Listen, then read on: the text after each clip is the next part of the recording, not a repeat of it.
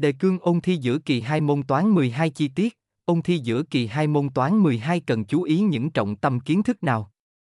Tham khảo ngay bài viết để biết các nội dung cần ôn tập cho bài thi giữa kỳ môn toán 12 các em nhé. Mục lục bài viết 1. Ôn thi giữa kỳ 2 môn toán 12, trọng tâm kiến thức cần nhớ 1.1 nguyên hàm, 1.2 tích phân, 1.3 mặt tròn xoay, 1.4 hệ tọa độ trong không gian, 1.5 phương trình mặt phẳng, 2. Những dạng bài thường gặp khi ôn thi giữa kỳ 2 môn toán 12, 2.1 bài tập nguyên hàm, 2.2 bài tập tích phân, 2.3 bài tập mặt tròn xoay, 2.4 bài tập về tọa độ. 2.5 bài tập về phương trình mặt phẳng. Chúc các em nắm vững trọng tâm đề cương ôn thi giữa kỳ 2 môn toán 12 chi tiết và làm bài thi giữa kỳ thật tốt. Hy vọng bài viết sẽ giúp các em nắm được những những kiến thức trọng tâm cần phải nhớ, chuẩn bị thật tốt cho bài kiểm tra giữa kỳ 2 môn toán.